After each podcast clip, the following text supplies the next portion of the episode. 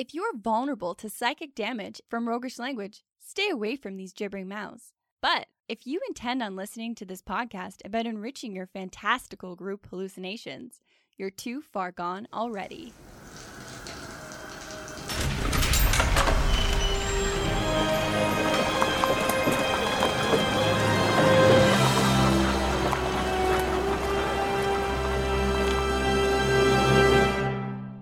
Your next game is going to be full of villainous mayhem. And here's why. In this episode, we're going to find answers to what are the steps to build a memorable and frightening villain from your heroes. And what are some of the archetypes that you can draw from to draw from? What are some of the archetypes that you can draw from for creating your villain? And how do you lead up to one hell of a reveal? Welcome to the Hook and Chance podcast. I'm Travis. And I'm his brother Jordan. So how you been doing with all the sitting Fuck my ass. at work, at home? Yeah. Working from home is a little bit of a different experience. Normally, I stand all day at my desk, at work, in an office, and now I just pool all of my blood in my ass cheeks, and my brain goes dumb for most of the day. Well, my ass cheeks are free of blood as I walk throughout my days. I'm pretty grateful to be walking. Yeah, that's, uh, I mean, but you're still out, you're still exposed. Yeah, I need a bubble. You're wa- running a big Zorb, deliver mail from a Zorb. yeah. just a big plastic bubble. Well, hopefully everybody is still healthy and finding their outlets of happiness. Ours is gaming and it's going pretty well. And podcasting. Yep, for sure. And thanks for sticking with us while I don't know, I, while while the world falls apart. Jesus. Yeah. We feel pretty safe in our little podcast room, if we just stay in this tiny room, nothing can hurt us. but it does get hot. All right, today we're talking about villains. Is that your evil cackle? yeah, that, you got to start subtle. Ah, Can't come out strong with it. Yeah, you got to build up. Yeah. Sure. Well, one of my biggest challenges is in, in becoming a, a better DM has been around villains. Oh, there, there's the better one. That was funny. no, it wasn't. Shitbag. All right. And the major problem that I've always had with villains is this like idea. So I start dreaming up a really cool villain and I'm spitballing these ideas back and forth inside my own head because I'm trying to reveal them for you Yeah. or a, a group of players. And I'm like, oh, this is going to be sweet. And then the door swings open and then a puff of smoke. And then and they've got scars on their face and they got two eye patches and a golden eye and six hooks for hands. elbow hooks. and then the players go, yeah, okay, yeah, uh, start combat. Uh, I, I take a shot at him. And then they say, "Who's that guy in the corner? That that guy's just cleaning the, just mopping the floor. Yeah. What's his deal?" Let's get into his backstory.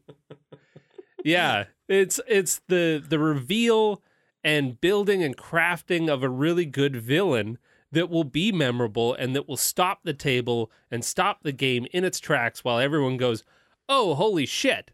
yeah, they actually care when it's revealed. That's that's what we're going for. And when that happens, I can't help but feel so dejected.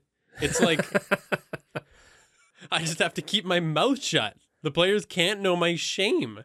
Feels kind of like dropping a cake off the overpass when it doesn't go right.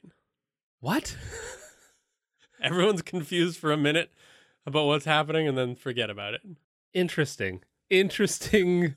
I, I- uh, like. I need to sit down. We really need to figure out how your brain works. I don't.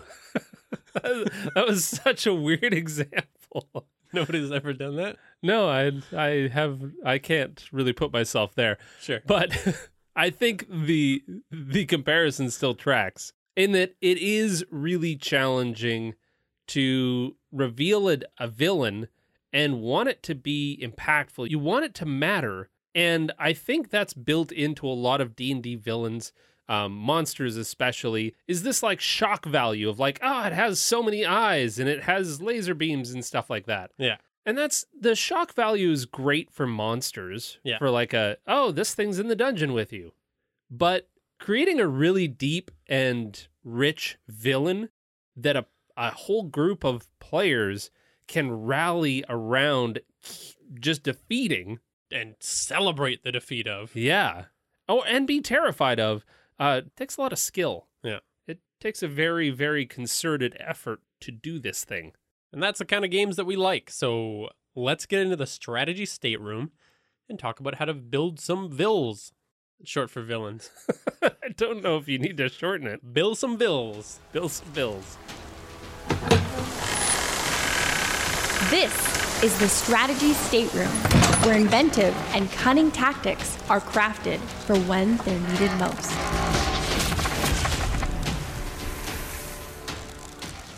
All right, so take us through the steps of building a badass villain. You gotta start by knowing your hero. Then you choose your villain's archetype. Then you build the character of your villain.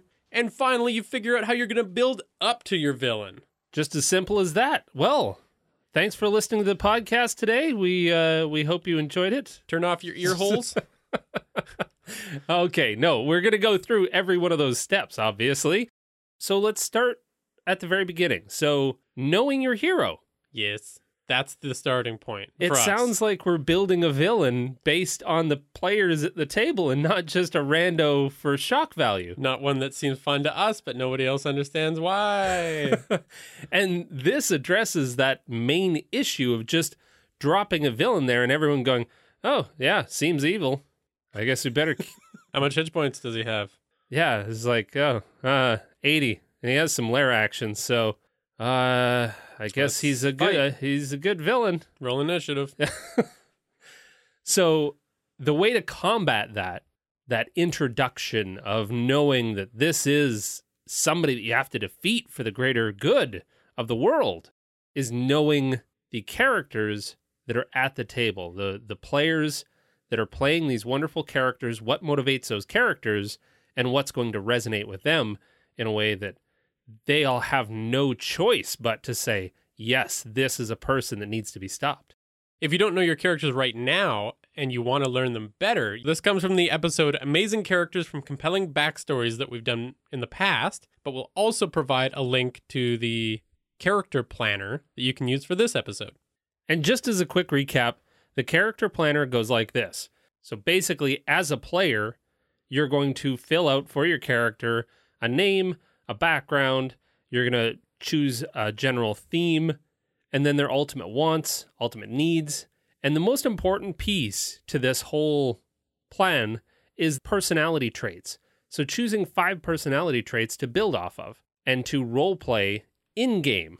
And what's actually kind of neat about that character planner is that there's a section for creating NPCs. So as a player, you can absolutely create your own villain.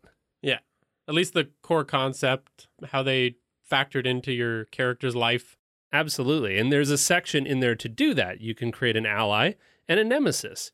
And every good character needs a nemesis. So whether it's a DM creating a, a villain or it's a player creating a villain, both can kind of take this exact same approach that we're going to cover in this episode. And so the point here is that DMs, if you just have your characters fill out this one pager, you'll have more than enough to make some badass villains. and to really know the heroes that are at your table. You can also kind of look for commonalities among those players. So, looking for some of those traits that your villain can oppose en masse. So, the more of those commonalities that you can find between, say, those five character traits to oppose those or to oppose their collective values among whatever players that you have at your table, the more that villain is going to resonate. So, step two. What's step two? to build off an archetype because all of the stuff that we try to bring to the table, we do so because it gives us and hopefully you some creative constraints. This was not my idea, but something that stuck with me about this concept of creative constraint was think of three white things. Go ahead. Do it right now. Think of three white things. If it's taking you a moment, think of three white things in your fridge. Yeah, got it. Eggs, milk, cheese. My cheese is yellow. Chalk that up to useful facts. Okay, so anyways, there's a uh, a list of archetypes from masterclass.com that we thought was pretty useful for this, but it's used in screenwriting and it just it's a jumping off point. it's great to know what kind of archetypes are out there. We'll have a link so you can check it out, but we've got anti-villain, the beast, the bully, the machine. Okay, whoa, whoa, whoa, whoa. So you've got a whole bunch of archetypes. Give me an example of one of them. The bully's an example. So this is I mean everyone knows what a bully is, but if you want one from a movie, one of the best bullies is Biff. Biff Tannen. He appears in all the timelines. There's always a Biff. You chicken, McFly? Nobody. I swear we've done that line. I, am sure this has appeared before. So there's lots of different archetypes. You've got henchmen. You've got, you know, the mastermind like Lex Luthor. You've got fanatics. You know, these are always your, you're just your general crazy people that are out there to end the world. They believe in one idea so fervently that they're The Joker would be a great fanatic. would he or would he be a evil incarnate? Ooh. Well, I think that's a whole different episode breaking those down. Yes. Shut up. We're going back. going back to this episode. So you got to choose an archetype, and that helps you kind of build out who this character is and how they oppose Yeah. your heroes. And from there, you can build the villain into their own character. So you're saying you could use the exact same backstory planner that most players would use to build their characters to build a villain? Heckin' yeah. What? You don't even need more information. You already got it. It's like we knew. So, on top of just making them characters, you don't want them to be super heroic. So, so a couple things you have to think about when you're making a villain and not just a character are you have to make your villain dangerously powerful so that they're actually something that's going to frighten the characters in some way. Yeah, they have to have something at their disposal that the heroes don't have at theirs, whether that's a giant army or mystic powers or just something else. Maybe it's a magical weapon, maybe it's a, a talisman that they wear around their neck, and you just know that that gives them an edge over your heroes. Yeah. That's kind of inherent in a lot of villains, I think. It's just that they are powerful, whether you're throwing a beholder at somebody or a dragon, you just you know that they're powerful. But that's also why uh, goblins don't pose a tremendous threat. They're usually not the big bad. yeah, My when I introduce a rat with rabies into the game, you don't think that that's the mastermind villain behind everything. but if you made it intelligent, hyper intelligent, and able to command an army, now all of a sudden it could potentially be a villain. It has powers at its disposal that dwarf your players. the royal rat, the grandest villain of them all. You're talking about Ratigan from the Great Mouse Detective. Sir Ratigan. also a mastermind. It's true. And when you're filling out that character sheet for your villain, again, think about those opposing traits to the heroes. Think about opposing goals because in the end, the villain has to get in the way of what the hero wants with what they want. That's why they're an antagonist. And you can literally just take some of the players' traits that they filled out and then grab a thesaurus and then find the antonyms of those descriptions. You So- mean you mean go to thesaurus.com. Yeah. You old Don't grab a physical book like a peasant. You use the internet. You can absolutely just take those descriptors and make the exact opposite.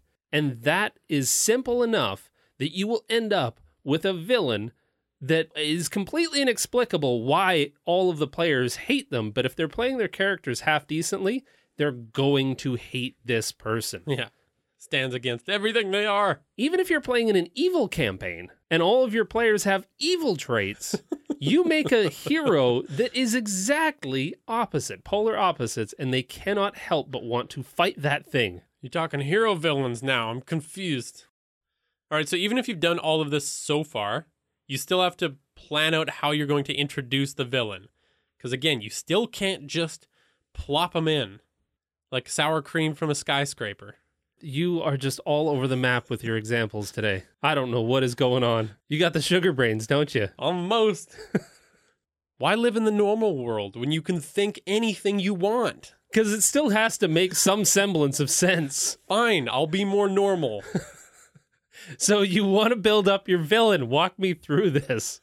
well, this we're taking from the Bones of Horror episodes that we did because it's a good lead up to horror stories, but it also works really well for things like villains. It's like we had a good idea once or twice. yeah, we're finally tapping into them. yeah.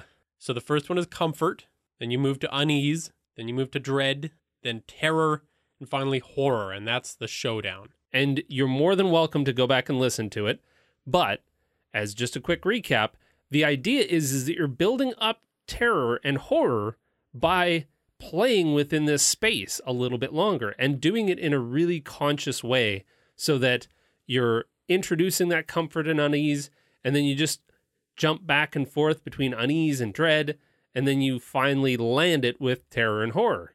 Because if you just skip steps in the middle you're going to lose momentum and it's not going to have the impact that you want and the same is true for villains this is why you can't just drop a beholder in there and go, ah, like the shock value will last for a little while. But if you really want this to be a compelling villain and want it to mean something to your players, then we still have to introduce them in a way that is really methodical and very intentional. So in comfort, how does how does that comfort play well with a villain? Well, this is just whatever the characters are experiencing before the villain, before they're aware of anything that the villain's doing. We have to establish normalcy to know the threat that our villain poses on the world. So then unease. So with this, you just want to drop little things that the villain is doing to their own ends to make the characters aware that there's something going on. This is like coming across people in a tavern talking about the villain that's coming to town, or they heard stories of a nearby town that was affected by the villain. But again, if you're dropping these in, make it relatable to the character's goals. Make little hints that there's something that could get in the way of their goals that's looming. And this is why building them off of the players is so important. If you have a player that wants to one day retire and have a farm, well, then the villain has to be a threat to that end goal to have a farm. If it's to amass wealth and magical weapons, well, now the villain is a collector of all magical weapons and has groups spreading throughout the land to collect every magic weapon. But if you mix those up, if you've got a character that wants to amass wealth and you've got tales of a villain that's attacking farms, there's not a lot of motivation to stop them. Yeah. And that's again a problem that I have faced before when I thought, well, this is a real moral problem. My players are going to pick up the torch and fight this bad guy because saving those farms is the right thing to do. And of course, that falls flat every time. they don't pick up on that. They go, hey, I heard about a dungeon. Let's go there. It's got treasure Fine, I guess. and delights. You're just going to let this villain wreak havoc yeah, I don't care. upon the farm. land. Then we go to Dread. So this is where it's starting to get a little more serious. The villain's starting to have an impact on the world. There's physical signs of it. So, to carry that concept along, if this villain is out there grabbing all of these magical items, the heroes hear about a magical item that they're going to collect only to arrive and it's already gone. Well, shit, characters have been affected Foiled. by this villain. I wanted that sort of doom shine. If it's threatening a town or farms, well, the the characters leave their farm and they come back to find their crops burned. Oh, now there's nuts. real evidence and it's actually affecting their lives. Ah, my cherry corns. But they still haven't seen the villain. Yes, that's important. Better yet, if the villain is actually aware of your characters by name, this provides a really vulnerable feeling and will always put the players on the offensive. Right. You did this really well in the Waterdeep campaign when our safe haven was exposed. We had no choice but to go on the offensive. And that can be so powerful in terms of a villain is not just hey this person's actions are affecting me that makes me morally want to go after them but the real push at the very end is when the villain knows of them specifically. The villain knows where you sleep. Then they ramp it up to the terror step. This is where the villains are really starting to go after you. Their minions are coming for you at every turn. Everything that you try and accomplish is being dogged by the baddie. And I really love this because this is where we actually get hurt in some way as characters. Now this could be this could be that attack on our home in the Waterdeep campaign that I just referenced. I mean, this could be that moment where somebody gets stabbed in the back by the villain saying, "This is a message from who's our who's our villain? Jimmy Smalls." Dr. Jimmy Smalls. I was really reaching there. I went to 30s gangster. okay. And I went to Evil Doctor. Yeah, that was that was truly weird. We just created if you want to use Dr. Jimmy Smalls in in your campaign, just let us know. Um We'll, that's give, you, we'll give you the rights. yeah. We've released the rights to the incredible Dr. Jimmy Smalls. So the final step is horror.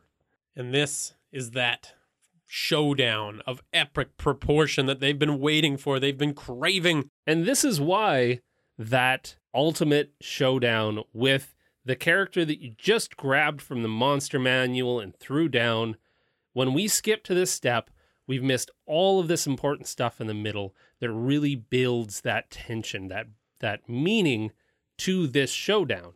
Otherwise, we start at comfort and we go straight to the final stage, which is the showdown, and now it's just who can get to zero HP Yeah. first. If if Batman and Bane just started fist fighting at the start of a movie, I want to see that movie where they just skip to the very last scene in The Dark Knight Rises. They have not been introduced to one another as of yet, but Batman and Bane both look at each other in the eyes and go, "Well, obviously I have to fight you." yeah, And then they just go and go ham on each other. Bane says, "I hate bats," and Batman says, "I hate tough guys." And Christopher. Nolan would still win an award for that. so, what if we put this all into practice? Let's use your character. Let's actually work through this and make sure that we're not just talking out our ass. But I like that. I know you do. Okay, well, let's use my character because Wibble's great. 'Kay. Wibble D. Wibble is a deep gnome monk who likes trinkets and bits and bobs, and he's a traveler. He's really lighthearted. Well, we'll get to that with the traits. Well, give me your traits then. Wibble is friendly, creative, curious, naive, and a hoarder. is that a trait? A hoarder? And by going through our one page character creator, I came out with this. My character is a friendly deep gnome drifter who had a life of relative peace in the woods, but the problem was an ogre that he befriended with a lie that turned against him, so they planned to disappear into the world and leave the ogre behind. Which they resisted because the ogre was the closest thing to a friend or family, but ultimately, they tricked the ogre into getting caught in a powerful river so he wouldn't hurt him. Okay, so yeah, Wibble's kind of peaceful. It sounds like he finds solutions to problems without fighting. Yeah. He just kind of hurt the feelings of this ogre, which is really, as far as D and D character backstories goes, I, I like it because it's so It's just simple. it's simple. It, it's it goes against the grain for sure. So, yeah, so the next step in creating this villain would be getting an archetype. Well, you've got the nemesis built right into the story. Yeah. You know, this ogre is now my nemesis. I have to build him into something that is a little bit more intense and a little bit more foreboding and a little bit scarier for you. So you provided me as your DM a wonderful little backstory here. And so, yeah, if I use the bully archetype and your traits again, friendly. So I can go just with like angry or aggressive, which fits with an ogre perfectly. Yeah. Wibble's creative, so the ogre could be simple. simple, straightforward, direct. Uh, what else? So a a counterpoint to curious might be something like inflexible or even dumb. Uncurious. And that's I don't I don't know that that's the thing, but yeah, or or really presumptive, actually. Mm. you know as as a counterpoint to wibble i might be able to drive you nuts with this ogre that is just so stubborn and so set in his ways that even when you start dialogue, because I know that you're going to talk more than you're going to, going to fight. Yeah. So I want to give this ogre something else so that he's not just a basher. And so, yeah, if I wanted to stretch that out into somebody that just knew and was just stuck in his ways, that's going to drive your character a little bit nuts. Yeah. He knows everything, but it's all wrong. Yeah, yeah, exactly. like. Wibble's naive. Hmm. Naive. I think I could create a an ogre that was world weary and just kind of hated everything. He just like thinks that people are stupid and birds are stupid and So Wibble wants to learn about it because he's naive, and uh, the ogre just wants to crush it. yeah, like you play Wibble with this sense of wonder. And so I have to have this ogre be exactly the opposite of that. And then of course, the final point being He's a hoarder. Yeah. What counters being a hoarder? Wibble's always got a cart with him that's just piled high with all of his quote unquote treasures. Yeah. Which are things of very like candlesticks and cheeses and so if I made an ogre that literally destroyed everything, like he needs nothing. He's got a loincloth. That's that's pretty good. and a club. And a club. So if he just left nothing behind for Wibble to collect, or or smashed in advance like everywhere you would go he's three steps ahead just smashing all the cool shit that you want to collect Yeah.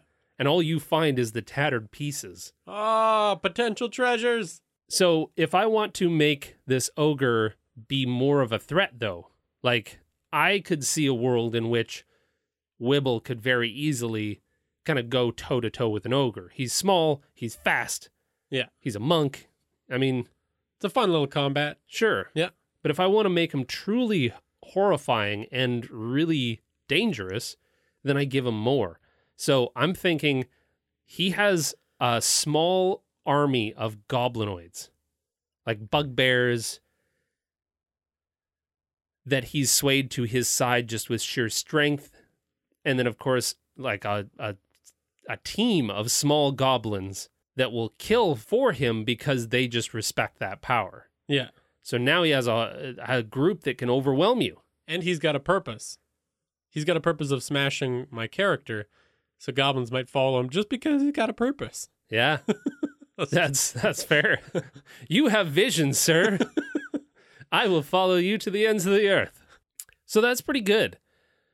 So if we do, if we go through this, and I'm thinking this ogre doesn't want to kill Wibble. Wibble made him feel inadequate and duped. He betrayed him by Yeah. tricking him. So now this ogre doesn't want to kill Wibble. He just wants to make his life shit. So he's going to try to always hurt or b- disrupt or anger Wibble at every turn, but never kill. Hmm. And that might mean, yeah, uh, ransacking towns before Wibble ever gets there. And just being this presence that's always in front of him. So if I were to go through this with the actual ogre, so to follow more of the steps on our character backstory, our character creation sheet, I mean, we've already kind of talked about what the status quo was. He was an ogre that was just kind of living a simple life. We have a kickoff, which he met and was duped by Wibble. Now he's resisting destiny. So it's not worth the effort. I don't, I got swept down a river. I got made to feel inferior and stupid. And it's not worth the effort. I can just go and live my life. But no, the enemy's call to adventure is I need to exact justice on this tiny, smarmy little asshole that duped me. And maybe he finds that maybe the call to adventure comes in the form of finding those goblinoids. Like at first he's alone and he's like, it's gonna be hard to track him down. Yeah, I don't know. but now he has the resources. Yeah. So his ultimate want and his ultimate need as a part of that character creation So his want is to hurt Wibble, uh, but his ultimate need, if we're gonna create an enemy that you could potentially not fight, Yeah. that But- you could talk to and reason with, because They've got their own motivations and Yeah. reasons to live and all that stuff. And unless you're trying to create a force of nature, there has to be two options. So the ultimate want is to hurt Wibble. The ultimate need might just be to let it go and to maybe forgive Wibble. Yeah, move on with his life. Is that a possibility in this adventure? I think so. And then if you move on to the ally, his ally could be, you know, the previous goblin leader Ooh, from the group that he's got. like the toughest. Yeah. It's like a lieutenant Yeah.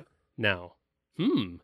I like that. It could be that hobgoblin or something. Uh, I don't know. It could be just a regular goblin. It could be a goblin that he's disguised as Wibble so that he can cause more chaos in Wibble's life. 'Cause if- if- Interesting. If, the goblins are attacking a farm or a town, and all of a sudden Wibble's spotted amongst them, and then Wibble comes to town. I would like to see this half-hearted disguise. well, no, but still, like somebody might be like, I saw a bunch of goblins, and I saw one little gray dude looked kind of like a deep gnome. Yeah. With them, and then a great, a tiny gray deep gnome comes to town the next day. yeah, Wibble's in for some trouble. So if we go through all of those beats of the horror buildup, we've got comfort. So obviously Wibble has to enjoy the comforts post his backstory with this ogre. So maybe finds a nice place to chill out for a little while, a nice sleepy town. Finds an empty farmhouse. Yeah, yeah. Finds an abandoned one that he makes his own. Yeah. So then we have to go into that unease. So maybe he heard of other farms being attacked and burned nearby. So you're just introducing the idea that there's a force out there. Yeah. Um, again, that's kind of getting in the way of Wibble's goals because he just wants to find somewhere to cozy down, and he's in a farmhouse now, so that works perfectly. Yeah. Yeah. He's found a place to chill. So then we can go to Dread. We want to flip back and forth between unease and Dread. So if we go to Dread, we could have his home smashed while Wibble's out one day. Maybe not completely smashed, but just like evidence that Oh, they were there. like when when somebody breaks in but doesn't take anything. Yeah. Like that's that's some dread right there. Just all of your all of your picture frames are turned upside down. Or maybe some of those valuable possessions to him are gone.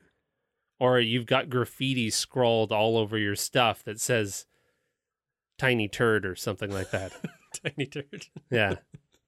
Ugly deep gnome. Maybe if his stuff was stolen, it shows up in other places in the world that he goes to. I can we go back cuz I really I really enjoy the idea of like ogre graffiti. The the really quick hard-hitting quips that an ogre would come up with would be so so satisfying. Little bad. Tiny face. Dung mouth.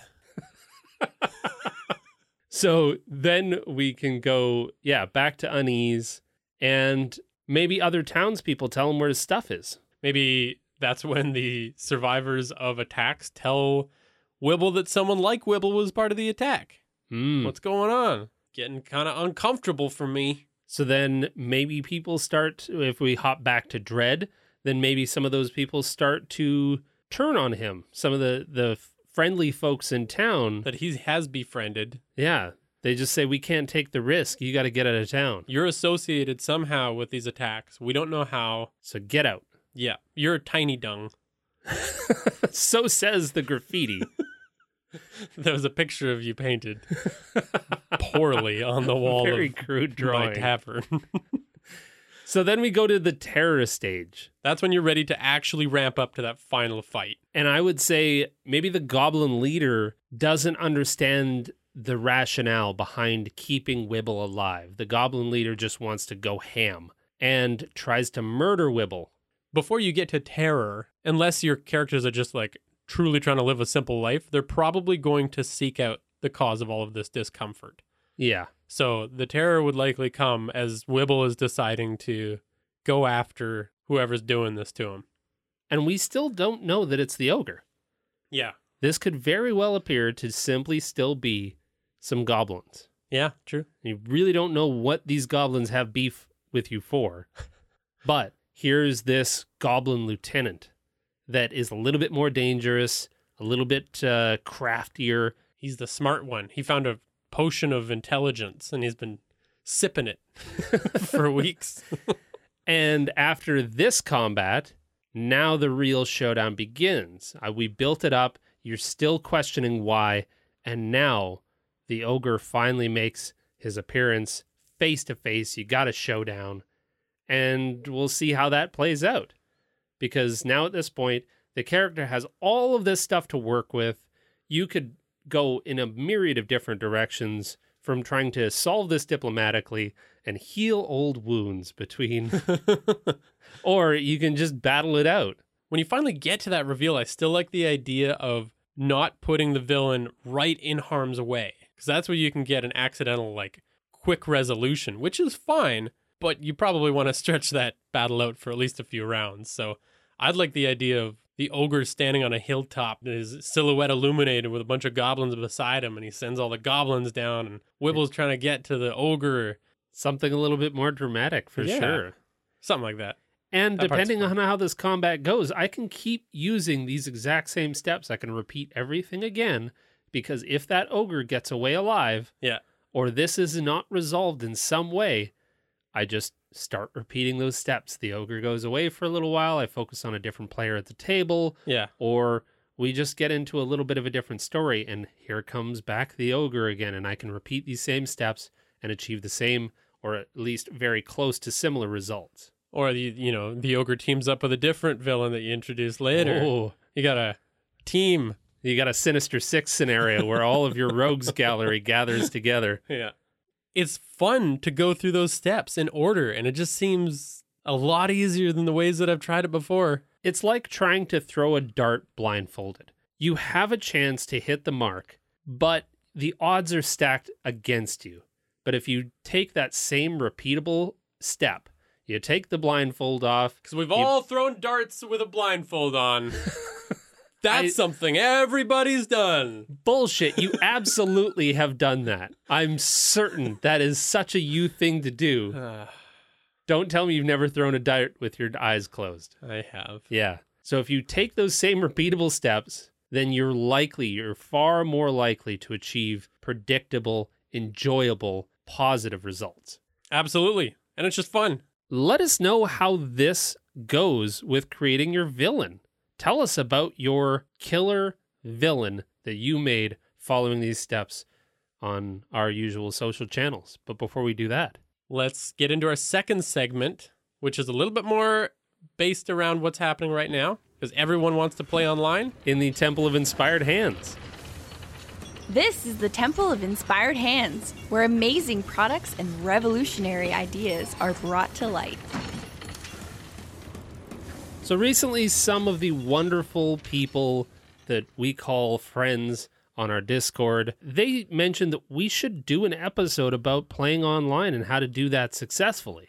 because there is a lot of ways to do it that kind of fall flat, unfortunately. With everyone self isolating right now, It's so crucial. Like playing online games when you don't have a lot of social outlets is my God. right Yeah. now, there is a slow mental collapse that you can feel in this household because we have not played some D&D. that's true. And the reason why we shied away from doing an episode is because of this exact problem that we're going through right now. We're not experts at playing online. We've invested in this great D&D room for playing personally in the same space. Yeah. However, we are not experts on playing online. But because we know plenty of people that do and they're way more better good at it, More better good. we're going to turn to them. And as an example, uh, our friend Dom, he plays every single week. He plays very routinely online, despite the fact that he's a full time truck driver. So he plays from his truck. Yeah. If you find yourselves in the same kind of situation like us, we wanted to highlight something that one of our main contributors on our Discord, Will HP, brought to our attention, which was Zweefer's Guide to Online Play. It's very in depth. It kind of covers everything that you'd want to know about playing online if you're in the same unfamiliar waters as us. It's a great collaboration by some of the folks in D&D Behind the Screen, which is the DM subreddit. Of course, this is the same behind the screen that the friend of the show, Famous Hippopotamus, that was a previous guest on this show, founded. And then, of course, this is a, a really cool collaboration between a few people, including the Zweefer, uh, aforementioned Zweefer, created. They start by talking about some of the issues of playing online, like the slowdown of gameplay, the shifting of player focus. Can be really difficult sometimes to keep people's attention when they have their whole world at their disposal. They're not in a, an unfamiliar place like around the D&D table at your house. They are online with all of the millions of distractions that are there. I know I would be largely susceptible to this. But then they talk about the advantages, like timeliness and flexibility, and the amount of space that the DM gets, because you just spread out in the nude if you want. Jesus, do Don't not do do, that. don't make the assumption and then just follow that up with don't do that. Don't listen to me ever. Well, and also some of the advantages is taking advantage of some of the amazing resources that they that exist to facilitate online D&D, like using virtual tabletops. There's Roll20, but there are so many others. Uh, Tabletop Simulator and Fantasy Grounds, for instance, are two of the the big ones that do an incredible job. Like you've recently used Tabletop Simulator to play other games, and it is it, like it's an incredible platform. Yeah, very cool. It doesn't take a super long time to learn, but and they also talk about some of the mapping applications that are out there too, because that's a huge obstacle if you're not used to digital maps. And they give a lot of different applications that you can use to create your own maps. But then, of course, there is the folks that are out there creating digital maps for your use. And unless you're like us with a virtual tabletop, like a physical virtual tabletop, this is where most of those maps come in the most handy. Like Dynamic Dungeons, one of the Patreons that we support, which gives fully animated moving maps. Like that's the only way that you can really use these if you don't have a big expensive virtual tabletop that you nicked your knuckles and screamed and swore for 6 months trying to build. Sure. Yeah, we won't cover all of the content there because it's not ours, but please check it out if you're struggling with this at all. It's It's a great guide. yeah. So hopefully all of this self-isolation is not holding back your adventures. Really truly from the both of us, we hope that you are able to play some D&D. Don't let the adventure stop just because we're all dealing with this shit. Yeah. But we'll keep on posting episodes. Hopefully a little bit of entertainment helps. Nothing's stopping us. The episodes are just getting weirder. yeah. So thank you very much to Tabletop Audio for the sound effects that you heard in this episode. If you want to talk to us about some of this stuff, please join our Discord. There's other people there that are super helpful and super welcoming. Very talented DMs and players. And if you're building some villains, please tell us about it on Twitter, Facebook, Instagram, or Reddit, or that Discord channel. Find us at Hook and Chance. Let us know what you're doing in your games with that. Thanks, for, for listening. listening. And my And face is average size, you monstrous ogre. Ha ha ha ha, Tiny face. See? I can do it too.